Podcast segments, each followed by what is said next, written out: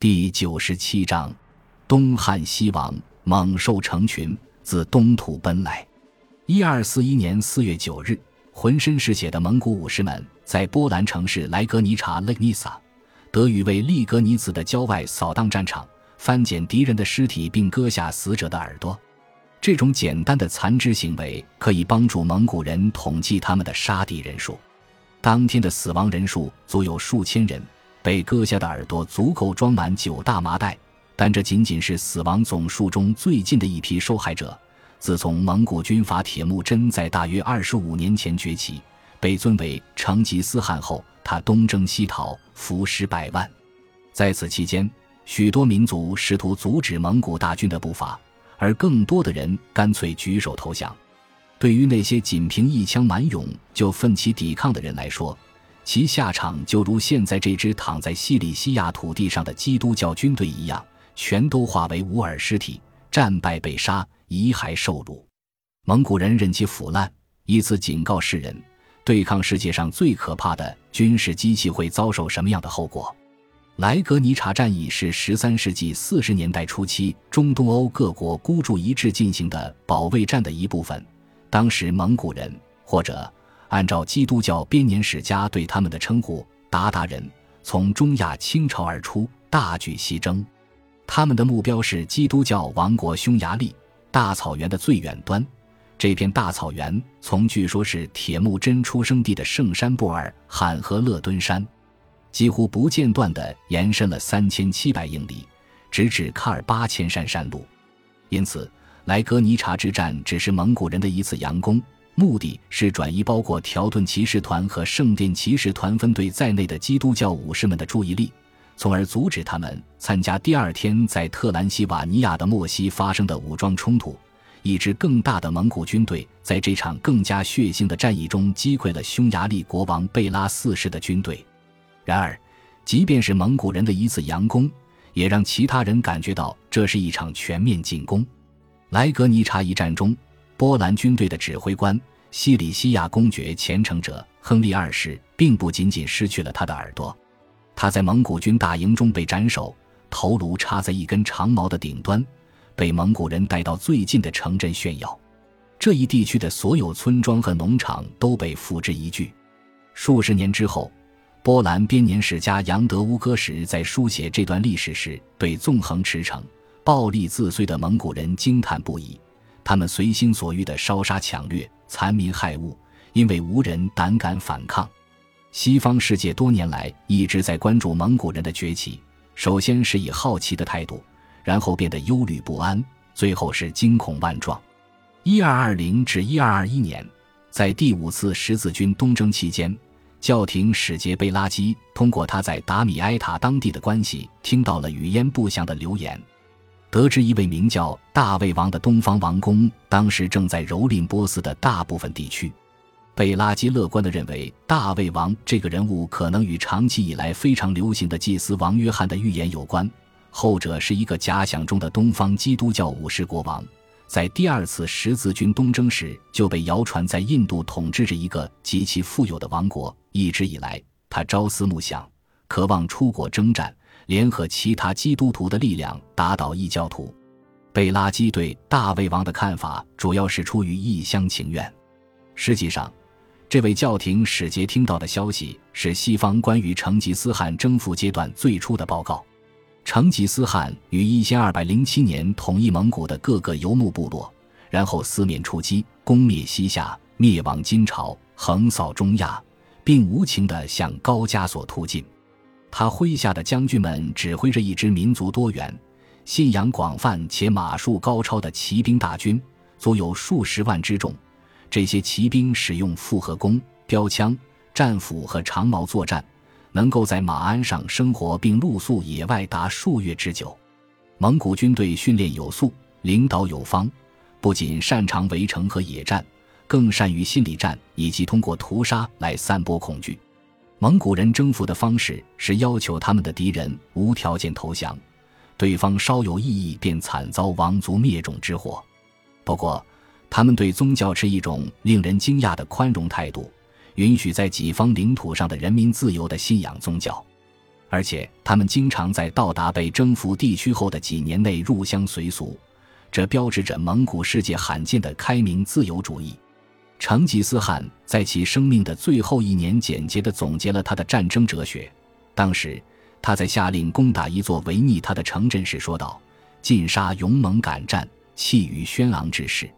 纵兵掳掠平，尽其所能，多多益善。”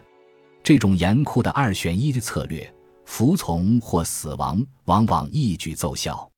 当成吉思汗于一千二百二十七年逝世时，蒙古大军。骑兵们穿着长而实用的毛皮镶边长袍、生牛皮制成的甲胄和皮靴的铁蹄声令整个亚洲为之站立，基督教世界也开始瑟瑟发抖。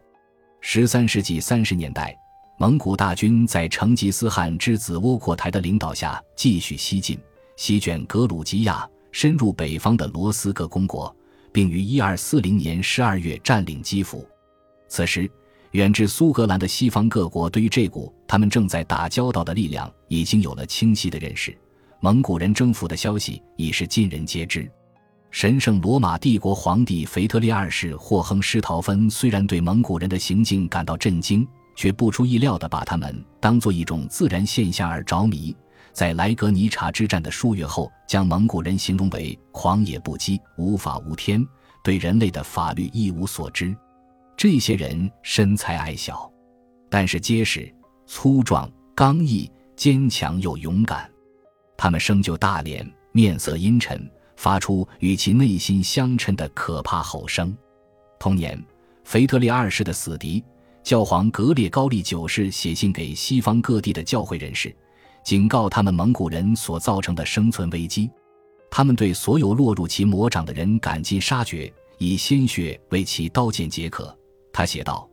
他们现在竭尽全力入侵波西米亚和日耳曼尼亚的王国，渴望蹂躏基督徒的所有土地，并摧毁他们的信仰。”格列高利九世授权布道者们将十字军的地位赋予所有保卫家园、奋起抵抗野蛮人的战士。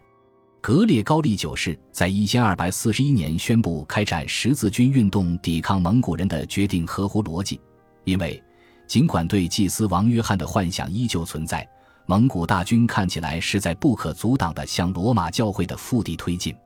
然而，各方争夺那些想要成为十字军战士的人的竞争非常激烈。在蒙古大军进犯的同时，至少还有六场其他的十字军圣战在欧洲大陆和地中海进行，竞相争抢关注、新兵和资源。在伊比利亚半岛，穆瓦希德王朝已是江河日下。年轻的阿拉贡国王海梅一世正在领导一场轰轰烈烈的战役，向即将覆亡的穆瓦希德帝国的各地穆斯林统治者发动攻势。一二二九至一二三一年，在来自热那亚、比萨、马赛和其他地方的舰船及十字军战士的帮助下，他发起一场大规模两栖登陆作战，从巴利阿里群岛的穆斯林统治者阿布叶海亚手里夺走了马略卡岛。现在。海梅一世对巴伦西亚虎视眈眈。除此之外，半岛上的其他基督教君主也不甘人后，其中包括正在南部攻城略地的卡斯蒂利亚国王斐迪南三世。他每逢作战季节，必能斩获新的城镇和领土。连倭马亚王朝的旧都科尔多瓦也于一千二百三十六年被他攻克。在同一时期，十字军的作战对象还有波斯尼亚的异端分子、法兰西的清洁派教徒。普鲁士和利沃尼亚的异教徒，以及威胁君士坦丁堡拉丁帝国的突厥人，而腓特烈二世霍亨施陶芬，这位最适合领导抵抗蒙古人行动的西方君主，恰恰是最不愿意采取行动的，因为格列高利九世已经将他革除教籍，并且就在一年前将教皇国对抗霍亨施陶芬王朝的战争抬升为十字军运动。从某种意义来说，十字军运动作为一种由教会批准，在基督教边界内外皆可调遣军事力量的手段，在十三世纪三十年代已经展示了其绝对成功之处。可是，随着十字军作战对象的范围扩大，其力量也被分摊得更为稀薄，呈现出本地化和正常化的特点。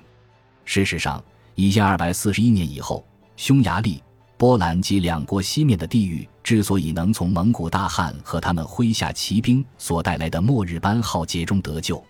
并不是因为格列高利九世发出了将游牧部落阻挡于欧洲之外的十字军号召，而是拜天气和好运所赐。一千二百四十一年，匈牙利在经历了一个干旱的夏天之后，紧接着又迎来了极度严寒和暴雨滂沱的冬天，导致大面积的饥荒。使得骑兵几乎无法通过匈牙利平原，而在收到窝阔台于一二四一年十二月去世的消息后，蒙古军队的很多高级领导人纷纷返回帝国都城哈拉和林参加选举大会。这两项因素意味着蒙古大军在一千二百四十二年的攻势突然终止，而欧洲凭借上帝的眷顾，而不是因天主大军在十字架下英雄主义般的集结被拯救了。然而。这场风暴只是暂时平息，它绝对没有结束。在十三世纪剩下的时间里，蒙古人还将与十字军东征的大业纠缠不休。感谢您的收听，喜欢别忘了订阅加关注，主页有更多精彩内容。